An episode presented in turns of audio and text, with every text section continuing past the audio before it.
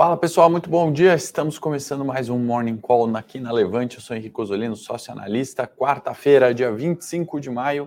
Vamos para mais um dia. Bom dia a todos aí que estão ao vivo. Bom dia para você que vê a gravação. Não esquece do like se você gostar desse conteúdo. Bom dia, Paulo, Fernando, Mandinha, Carlos, Hamilton, Michele, José, Thelma, todos aí que estão entrando, vamos para mais um dia, passar os mercados, falar um pouquinho de oportunidades também, né, do viés, muitas vezes, né, de uma bolsa em queda e alguns setores subindo, né, são essas oportunidades que a gente está falando. Acho que ontem foi um dia claro, né, de certo pânico, né, ou pelo menos um viés negativo e depois recuperação, né, do Ibovespa que veio fechar no positivo, zerando, né, todas as perdas do dia, então a gente tem que colocar isso em perspectiva, né, independente de do horizonte que a gente está olhando para o investimento, independente também da classe do ativo, né, seja ele na renda variável, os diversos produtos, seja na renda fixa, os diversos produtos, né, e a combinação disso justamente para a gente identificar essas oportunidades. Deixa eu passar aqui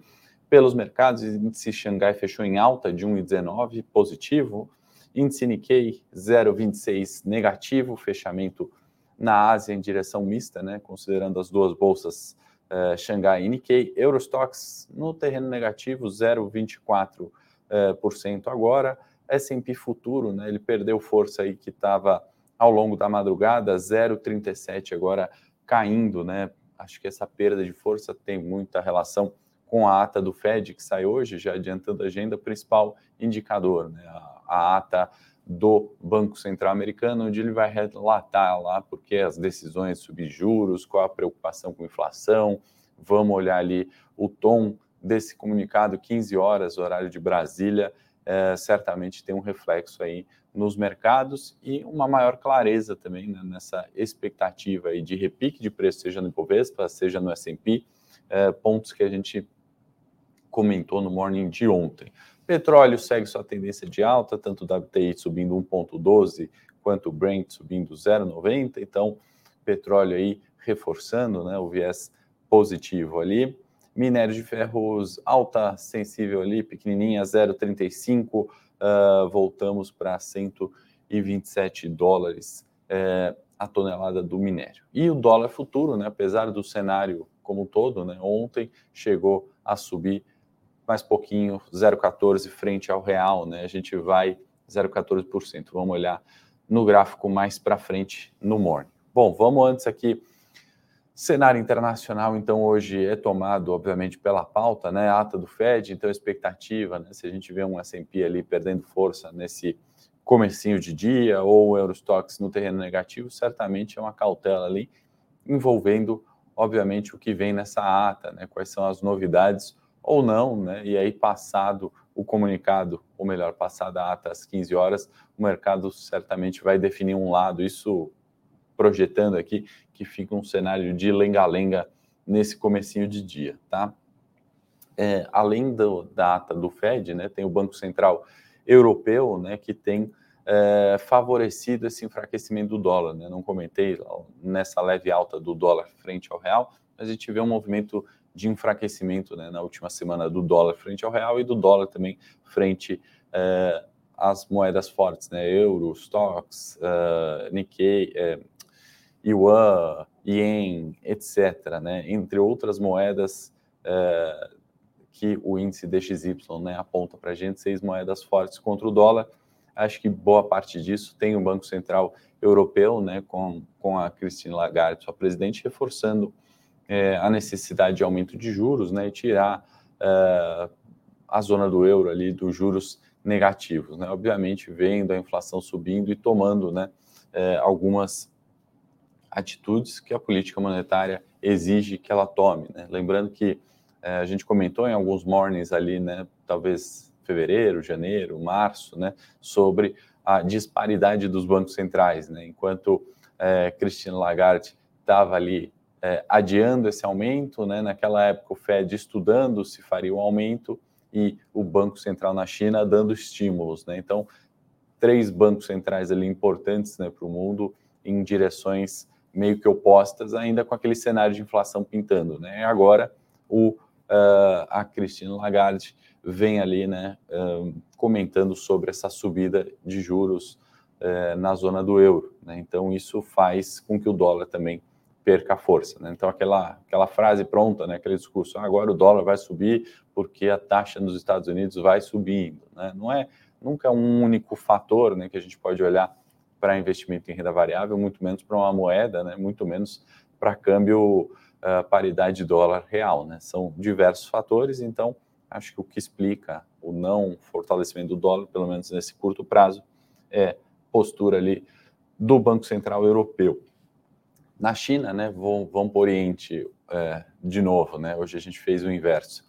É, a gente tem revisão de PIB chinês para 3% de um player importante, o UBS fez revisão para baixo do PIB chinês. Né? É evidente que a gente vai ter algumas revisões ali para baixo de PIB chinês em virtude dos lockdowns, né? em virtude de, das paralisações recentes ali, não projetadas né, pelos analistas no início do ano. Então, certamente isso tem um reflexo de PIB e o BS faz sua divulgação ali 3% é, sobre é, PIB chinês. Então, o crescimento ainda positivo, porém abaixo daquilo que se projetava inicialmente. Acho que a gente deve ver outras revisões para baixo, mas dado o cenário, né, crescer 3% é, no mundo que está se preocupando com estagflação, né, que é quando você tem inflação e não tem crescimento, uh, crescer 3% não é de todo mal. Né? A questão agora é, é administrar a inflação, a subida dos preços. Antes de ir para o cenário local, deixa eu ver aqui se tem algumas perguntas. Bom dia para quem não deu bom dia, se está gostando do conteúdo já dá um curtir aí, se inscreve no canal da Levante, sempre bom para a gente saber, mesmo que você deu curtir ontem, se o conteúdo hoje está bom, vou pedir gentilmente que você curta novamente, encaminhe esse conteúdo se acha relevante aí para um amigo, um familiar, alguém que pode se beneficiar dessas informações. Uh, e aproveitar para falar aqui na descrição, pedir para a produção, nosso presente hoje aí, relatórios tanto de Via e de Magalu, como também é, de Petrobras, tá bom? Tá saindo também um relatório quentinho sobre Petrobras para a gente falar de petróleo, não só é, da Petrobras e entender né, esse mercado tão importante, tá? Então, as oportunidades que a gente fala, né, muitas vezes estão aí e a gente só tem que tomar uma decisão. Não estou recomendando investimento nas ações, mas estou recomendando a análise né, de todas as ações, de todos os produtos da renda variável, todos os produtos da renda fixa, tá bom? É, o Rafael está perguntando qual a minha opinião sobre os erros de fluxo estrangeiro da B3 e como isso pode ter influenciado os investidores em suas análises. Bom ponto, Rafael.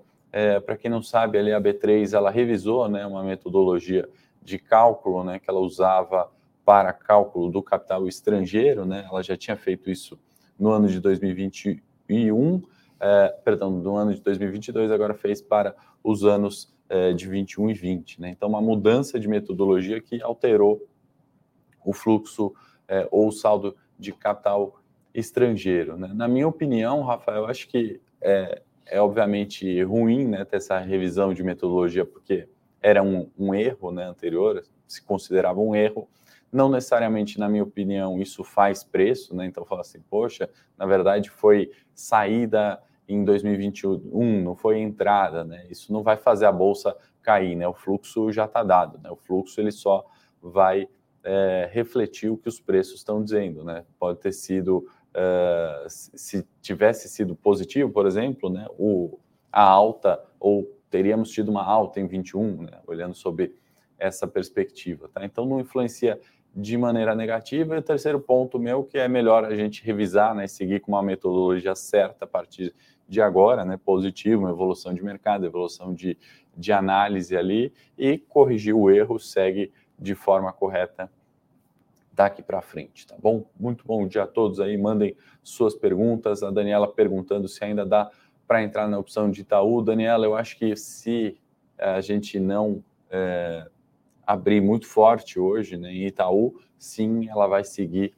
ativa, tá, Daniela? Mas aí meu ponto é aqui, né? A gente tem que olhar essas oportunidades antes, né, dos momentos onde é, existe essa corrida, né? Porque vamos supor que é, a corrida seja forte de manhã, né? Na, na opção, estou falando aqui especificamente, a gente pode dar uma é, é, um aviso, né, de venda logo pela manhã, né? Então ali o seu ganho poderia ficar menor, né? A mesma coisa aconteceu com Petrobras, né? Toda essa volatilidade, transição, ingerência, não sei o que, a gente já está posicionado, a gente sai antes de acontecer as quedas, né? Então, a gente tem que olhar a pauta né, do morning é justamente essa, né? Olhar as oportunidades. Muitas pessoas também perguntaram, ah, ainda dá tempo de entrar nas ações do trade dos cinco dias, né? Hoje a gente já está no meio da semana, né? Muito importante é, observar o quanto esses papéis andaram, né? Estão fora já do range de entrada. Então, a gente tem que sempre se antecipar, né? No mercado financeiro, a gente acaba tomando risco nesse sentido, né? De antecipar ao fato, né? Depois da subida significativa, né? De ontem, anteontem, do Itaú, o risco aumenta, né? E aí, é, o risco de retorno, né? Não o risco de realização, porque agora o, papel já subiu, né? Então, qual que é o risco de retorno? Pode ser um retorno menor, né? pode ser um, um ou um, um zero a zero né? nessas entradas tardias. Só esse ponto. E vamos para o cenário local agora para a gente colocar é, tudo é, em tempo. É, obrigado, Daniela, elogiando aqui a nossa Petro. Torço aí para que dê para entrar em Itaú ainda e que a opção continue ativa lá na plataforma, tá bom, pessoal? Isso aqui não é uma recomendação também de entrada, pelo amor de Deus, porque tem diversos vencimentos, diversos tipos de estrutura, diversas é, é, formas de operar opções, existem as calls, as puts e diversos papéis, tá? Então, só uma, é, uma resposta aqui da é, nosso assinante em primeira mão aqui no Morning Call. A gente evita fazer isso para não bagunçar muito, mas, obviamente, está na pauta, né? Está num, num, setor importante, tem peso relevante Itaú no Ibovespa, importante a gente falar. O trade, Alexandre, está indo muito bem essa semana, felizmente, né? A gente conseguiu alocar ali em bons ativos. É, vamos para o cenário local, eu já volto aqui para as perguntas. Bom, a gente tem é, votação do ICMS, né? Como a gente falou no morning, é, ontem, anteontem, né? Acho que a gente já anunciou na segunda-feira, não me lembro aqui é, mas a votação né, do ICMS foi adiada, né, aquilo que estava previsto para ontem veio para hoje. Né? E por que essa adiação? É porque demorou, né? eles estão muito ocupados ali no Congresso, não dá tempo. Não, né? a questão é que votar limitação de ICMS, você está votando por menos arrecadação nos estados. E aí, é, estado arrecadando menos, obviamente, encontra alguns entraves, é, não sei exatamente como funciona o processo político, mas a votação acabou sendo adiada para hoje. Né? Vamos observar é, o que vem daí. Né? Certamente é um segundo ponto que vai influenciar no Ibovespa hoje. Né? Outro ponto, né? todo o rito legal, o processo né, da ata, AGE, para aprovar ou não é, o novo presidente da Petrobras. Né? Daqui a pouco a gente está especialista em processos de transição de presidentes de companhias abertas, né? Porque há 40 dias atrás a gente fez esse mesmo estudo, agora novamente, né? E aí acho que a grande, a principal questão é mais do que se vai aprovar, se não vai, se é técnico, se não é técnico, aquela discussão de sempre, né? Uh, e na minha opinião aqui o currículo caiu bastante da, da, dos últimos presidentes, tá? Mas só uma avaliação ali de, de nome, tá? Não de qualidade, não estou menosprezando aqui o novo presidente, a gente está. É, acho que o mercado começa a olhar se de fato, né, o, até que ponto a, Petrobras está de fa fato blindada né, da, da ingerência política, da alteração nos preços dos combustíveis, né? Porque até então, né, inclusive falei aqui no Morning, né, essas alterações de presidente né, não mudam o estatuto, né? Mas a hora que a gente tiver uma mudança 40 dias após, né, com essa intenção, é, eu não sei o quanto o mercado vai confiar de fato né, nesse estatuto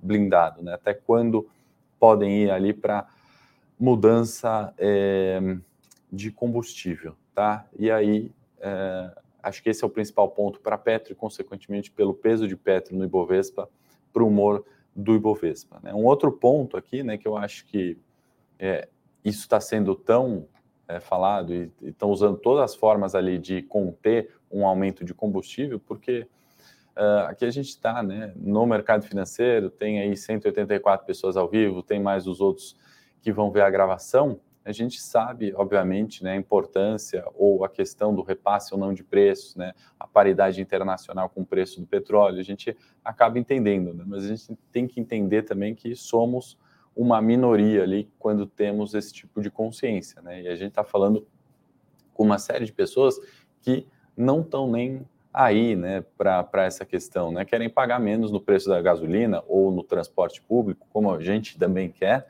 só que a gente entende essa questão. E aí o presidente, não só esse, os outros acabam usando isso como política, né, pública. Imagina assim, se o preço da gasolina subir, se vier aumento ali é, no transporte, né, tudo isso vai fazer Bolsonaro perder a eleição. Estamos né? muito próximo. Né? O último fato que vão, vão lembrar na eleição daqui a pouco, né, é o aumento do combustível. Então, é claro que ele estando ali, ele vai fazer de tudo para esse preço é, não subir, né? Ontem a gente estava na live do UOL, eu o Luiz, inclusive o Luiz que vai fazer o morning aqui amanhã, né? Às quintas-feiras ele que vem é, colocar os pontos no, no morning, aproveitar para avisar isso.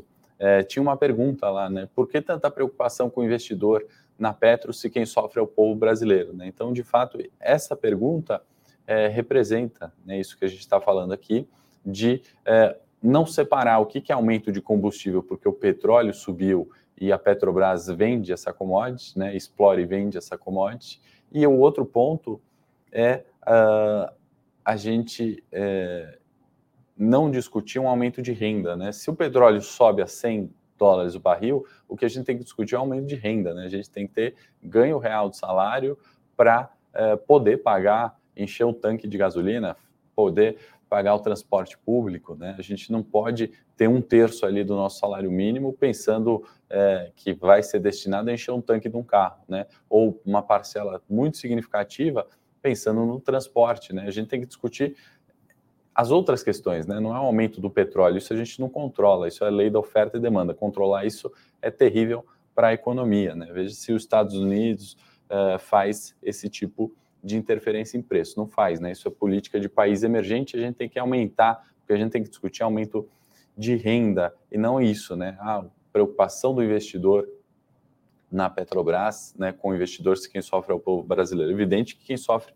é o povo brasileiro, não por causa do aumento da gasolina, mas por causa da precariedade em renda, em serviço, em outras, né, é, outros fatores, impostos, né, tudo aquilo que a gente já sabe, até clichê ficar falando aqui, mas esse é o ponto, né, a discussão aqui é errada, se vai ter ou não aumento de combustível, se vai ter repasse ou não de preço, isso tinha que ser dado, né, o repasse tinha que vir e uh, a gente tinha que discutir outras maneiras, né, investimento em infraestrutura, investimento, é, não depender tanto de rodovias para o transporte, pagar esse aumento de combustível em toda a cadeia, né? até na compra da cenoura no supermercado, na carne, tudo isso vem aumentando, tá? Então, ficar discutindo espaçamento de preço, se vai ter subsídio, se não vai, eu acho que não é a melhor forma. A gente sempre discute as pautas de curto prazo, as pautas dos próximos quatro anos, que nem viram dos próximos quatro anos, né? Depois da eleição, isso muda e se esquece completamente. Então, tem interferência no nosso Ibovespa, por isso que a gente está falando, é o que a gente fala sempre de Petrobras e gerência política faz ela ser uma petrolífera mais barata do que os seus pares internacionais. Falamos disso, né? Tem vídeo também no meu canal sobre Petro, um, um, algo que não vence o conteúdo. Tem um relatório aí gratuito da Levante para a gente se informar e trazer essa discussão, né? Trazer esses pontos que eu julgo importante, acho que vocês também, para os demais eh, investidores e para aqueles que não são investidores, tá? É, que mais? Estrangeiro, né? Por fim, no cenário local, entrou 680 milhões de menos 2. Maio, a gente está com saldo negativo de 11,5 bi, tá? Grandes números aqui. Em 2022, o saldo ainda é positivo, 46 bi, né? Bem menor do que era naquele primeiro trimestre de alta, né? Mas um saldo ainda positivo, dado o cenário. Temos ali é, um ponto Bom, o pessoal aí discutindo sobre é, gasolina, né, aumento de preço, né, uma discussão realmente, pessoal, que leva um bom tempo aí, né, a gente não tem é, nem limite ali de, de, horas, né, a gente poderia passar um dia aqui discutindo, mas bons os comentários aí. Que mais? Agenda, temos bens duráveis nos Estados Unidos, né, antes da ata, pronunciamentos ali de alguns membros do Banco Central e ata, principalmente do Fed. Estoque de petróleo, como todas as quartas, também dado importante para a gente olhar. A API, no dia de ontem, né, já estimou um crescimento de 600 milhões de barris na reserva, dado semanal. Tá? Cenário corporativo, mas antes, deixa eu é, colocar a Ibovespa para a gente comentar os pontos técnicos aqui e rapidamente falar de dólar. Olha só, o último candle, né? Por isso que eu gosto de olhar candlesticks, a gente consegue observar a força compradora do mercado, né? Para quem não sabe, esse pavio aqui da vela, né? Candlestick é vela, é, em inglês, né? Isso parece uma vela. Ele mostra até onde foi a mínima de preços, né? 108 uh, ah, mil pontos e voltou para os 110 mil pontos, né? Então o candlezinho branco indica um preço, um preço de fechamento maior que o de abertura, né? abertura é a linha aqui de baixo, fechamento é a linha de cima e o pavio da vela aqui é sempre a oscilação de preços, né? Num gráfico de linha a gente não tem essa noção de como foi a movimentação de preço, né? Num gráfico de linha a gente vai simplesmente ver uma alta aqui, né? Um ponto de 110 ali e o outro ponto, né, do dia anterior do, dos mesmos 110, né? Então vai parecer, olhando de um dia para o outro, num gráfico de linha, que subiu um pouquinho, né? E quem está no mercado sabe da oscilação que foi, né? A preocupação pela manhã ontem e o retorno aqui para os 110 mil pontos, ponto importante. Então, na nossa avaliação, né, de repique para os 111.800, Ibovespa vai mantendo esse viés. O suporte aqui do 107 aqui embaixo permanece, um suporte intermediário do 105 é um ponto de atenção e os 102 mil pontos é aquele ponto onde a gente acha bolsa extremamente barata, né? E algumas oportunidades acabam aparecendo nesses pontos, certo? Vamos para o cenário corporativo. É, eu falei que ia falar de dólar, né? Só para a gente comentar também rapidinho, antes do cenário corporativo, a gente observou aqui, né, essa perda do canal é, do repique de preços, né, no 5,20, né, vem buscando o suporte no 5,60, né? Então, o olhar gráfico também ajuda a gente a entender, né, para onde está indo o dólar. Quando está todo mundo falando que o dólar volta para 6, você vê uma perda dessa, né, uma queda significativa e pode pegar no morning call lá do dia uh, 17 do 5, a gente falou isso lá, né? Essa perda, né, do canal de de alta, né, do repique de preço favoreceria o enfraquecimento do dólar, né? Então só nessa foram 200 pontos de dólar, né, paridade dólar real aí, queda significativa, enfraquecimento do dólar, só olhando o gráfico, a hora que a gente via o mercado falando, o dólar era 6 no dia 17 de maio. É, então, cenário corporativo, é, perdão, gráficos e preços de dólar e Bovespa. Vamos para o cenário é, corporativo, temos aqui notícia da CEMIG, né? A Enel acabou adiando o seu reajuste tarifário, acho que pontualmente negativo ali para a CEMIG, ou pelo menos um comportamento lateral, né? Adiamento de 15 dias, isso tende né, a ser ruim para a CEMIG. Carrefour uh, tem notícia também, o CAD vai autorizar a venda do grupo Big para o Carrefour, né? Isso é, desde que as lojas envolvidas lá no negócio vão ser vendidas, isso, quem cita foi é, a Folha, né? E aí é, não se fala ali quantas unidades né, deveriam ser desinvestidas, tá? Eu acho que aproximadamente 380 lojas aí estão nesse deal. Pão de açúcar, notícia importante para a gente concluir o morning de hoje, e aí eu vou pedir para você dar um curtir aí se você gostou, se inscrever no canal da Levante e não esquecer de baixar os relatórios gratuitos que a gente está dando de presente, aí é só abrir, clicar no link, inscreve seu e-mail ali, você vai receber no seu e-mail um comunicado, autoriza o download e você tem acesso a um relatório bastante uh, importante, tanto sobre varejo como sobre petróleo, fica a minha recomendação. Pão de açúcar para a gente concluir, pessoal. Os acionistas né, do grupo Êxito, né, que é o, onde o GPA ele tem uma participação significativa ali, né, 96%, aprovaram um plano de recompra é, de ações que está proposto pelo Conselho. Né? Como a gente sempre fala, é, o Pão de Açúcar né, ele tem é um negócio de margens baratas, mas é uma marca forte, tem um negócio rodando que funciona, né? Uh, o cliente gosta do produto, né? Gosta da, da, da, execução da marca, mas tem uma questão de governança, né? De acionistas, tudo isso, né? Pressiona os preços, faz uh, pão de açúcar estar tá descontado em tela, né? Então vamos ver se essa conclusão, pelo menos esse primeiro início aí, tira um pouco desse embrólio que a gente tem ali uh, no, nos grupos de controle é, Pão de Açúcar, uh, expectativa aí para no encerramento né, do trimestre que isso seja concluído, tá bom? Bom, espero que vocês tenham gostado do Morning Call. Obrigado pela paciência, pelo tempo de vocês nessa manhã. Excelente dia a todos. Não esquece do like se você gostou do conteúdo. É a única forma da gente saber eh, se mantém dessa forma e continua, né? Ou se vamos melhorando aos poucos. Isso a gente sempre faz todos os dias. E também não esquece eh, de se inscrever no canal. Assim o YouTube entende que você gosta desse conteúdo e vai te avisar assim que a gente for ao ar, tá bom? Um grande abraço. Amanhã com o Luiz Nuin aqui. Quinta-feira é o dia do Luiz no Morning. Eu volto na sexta-feira, oito e meia da manhã. Forte abraço.